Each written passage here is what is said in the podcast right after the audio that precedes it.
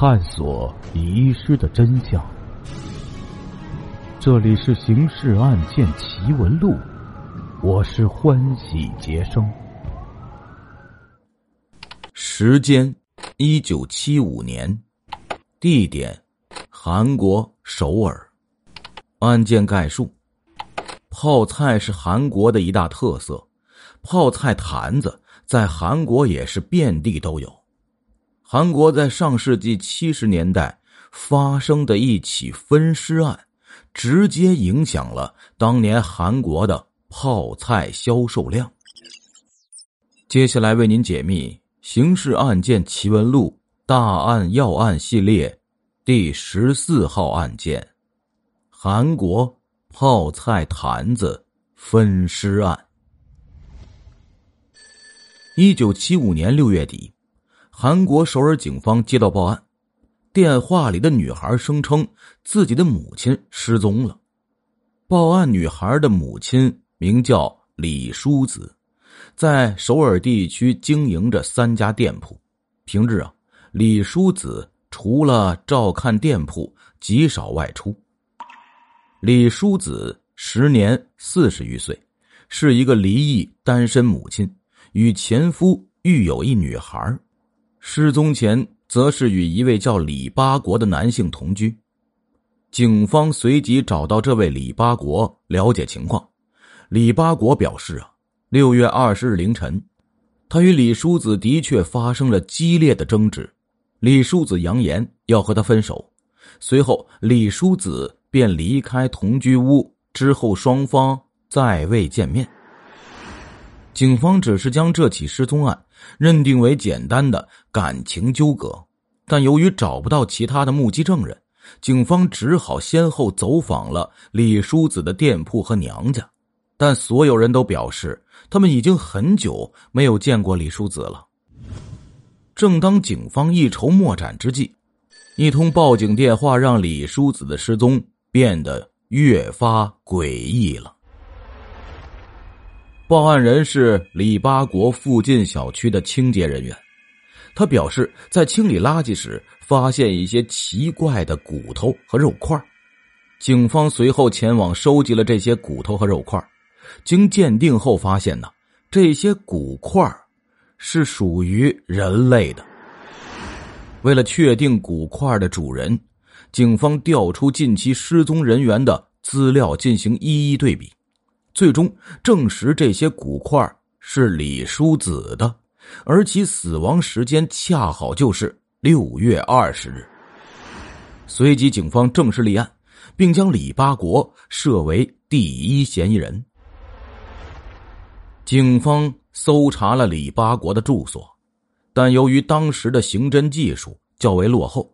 警方既没有找到李八国实施犯罪的实质性证据，也没有确定李淑子的被害现场，而面对询问的李八国也坚决否认自己杀害了李淑子，并一脸无辜的拍着胸脯说道：“啊，愿意无条件配合警方调查。”警方当然不会轻易相信李八国的鬼话了，他们对李八国的背景进行了深入调查。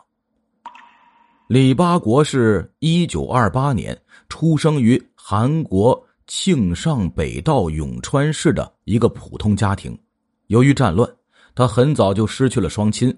无人约束的李八国，为了生计，加入了当地的黑帮组织，成为了一名暴力的问题少年，终日游走在社会底层的灰色地带。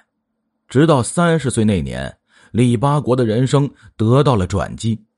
那一年，他在机缘巧合下认识了一位富家小姐，两人很快就结婚了。而李八国也通过妻子成功步入了中产阶级的生活。婚后，李八国夫妻恩爱，感情甜蜜，短短几年间就先后孕育了四个子女。而就在一切都向着美好的方向发展时，命运跟李八国开了个大大的玩笑。一九六九年，李八国的妻子突然疾病，撒手人寰了。至此，李八国不止失去了妻子，还失去了丈人家的财力支持。李八国一夜之间又回到了解放前了。丧妻之痛，生活之苦，多重重压之下，李八国的精神受到了刺激，性情也开始变得更加暴躁，成天除了偷鸡摸狗，就是拿孩子们撒气。一九七三年，李八国终因盗窃被判入狱。但法官考虑到他有四个尚未成年的孩子，便将他改判为缓刑。被释放的李八国也只是稍稍收敛呢，但仍旧游手好闲，四处游荡。在缓刑的那段时间里，他常出没于各类茶馆，并结识了离异的茶馆老板李叔子。当时的李叔子不仅长相出众，还经营着三家店铺。有着非常丰厚的家产，既好色又图财的李八国随即对李叔子展开了猛烈的追求，并很快与李叔子开始了同居生活。大约一年后，李叔子有了身孕，李八国趁机表示要与李叔子结婚，而李叔子却直接拒绝了他的请求，原因很简单。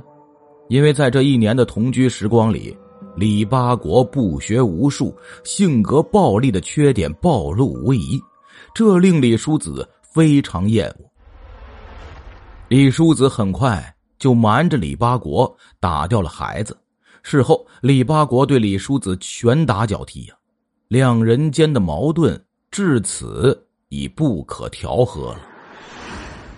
转眼。到了一九七五年六月十日这一天，李叔子再也忍受不了李八国了，他带着自己的行李离开了他们的同居屋。李八国眼看长期饭票就这样没了，哪肯善罢甘休啊？他时常去李叔子店铺围堵他，还于一九七五年六月十九日傍晚跑到李叔子的娘家长跪不起，苦苦哀求。这让李叔子有点心软，并跟着李八国再次回到同居屋，而从此李叔子再也未出现过。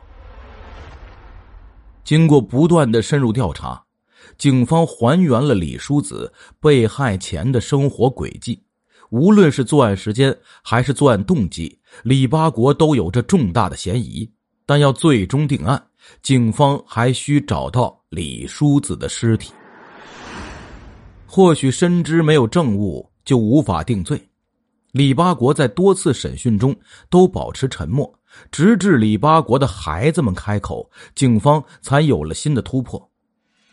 李八国的孩子们回忆说，六月二十日凌晨，他们在楼上休息，当时他们听到父亲和李阿姨激烈争吵，还有打斗声音。由于迫于李八国的凶残，孩子们也不敢下楼查看。过了没多久，打斗声音停止了，之后孩子们就睡觉了。而在迷迷糊糊中，他们又听到楼下有搬运泡菜坛子的声音。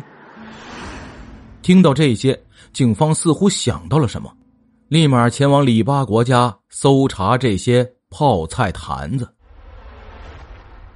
但他家的泡菜坛子并没有什么问题，不过搜查时很明显的看出。还有几个泡菜坛子被搬离了。随即，警方扩大搜查范围，没多久，就在离李八国住所不远的成军馆大学附近的垃圾场里，找到了几个被遗弃的泡菜坛子。坛子里装满了李叔子被肢解的尸块。面对铁证。李八国只能招供，他表示，六月二十日凌晨，李叔子跟随他回去后，又大吵一架，还说要铁了心的离开他了。当时李八国怒火中烧，控制不住，将李叔子掐死。杀死李叔子后，李八国终于清醒了，考虑如何处理尸体，最终他选择将李叔子分尸。并将大块的尸骨扔进附近的垃圾场和河里。而问为何将肉块放进泡菜坛子时，李八国说：“他觉得人肉跟泡菜放一起后，味道应该很不错。后来脑子清醒后，又觉得无法下咽，这才把泡菜坛子丢弃了。”一九七七年十一月，经法院审理认定，李八国蓄意谋杀罪、亵渎尸体罪成立，被判处死刑，并立即执行。而就在案件曝光的一九七五年，韩国泡菜的销售量明显低于以往。听众朋友，我们今天的故事就讲到这里了，感谢您的支持与帮助，并且感谢您的收听。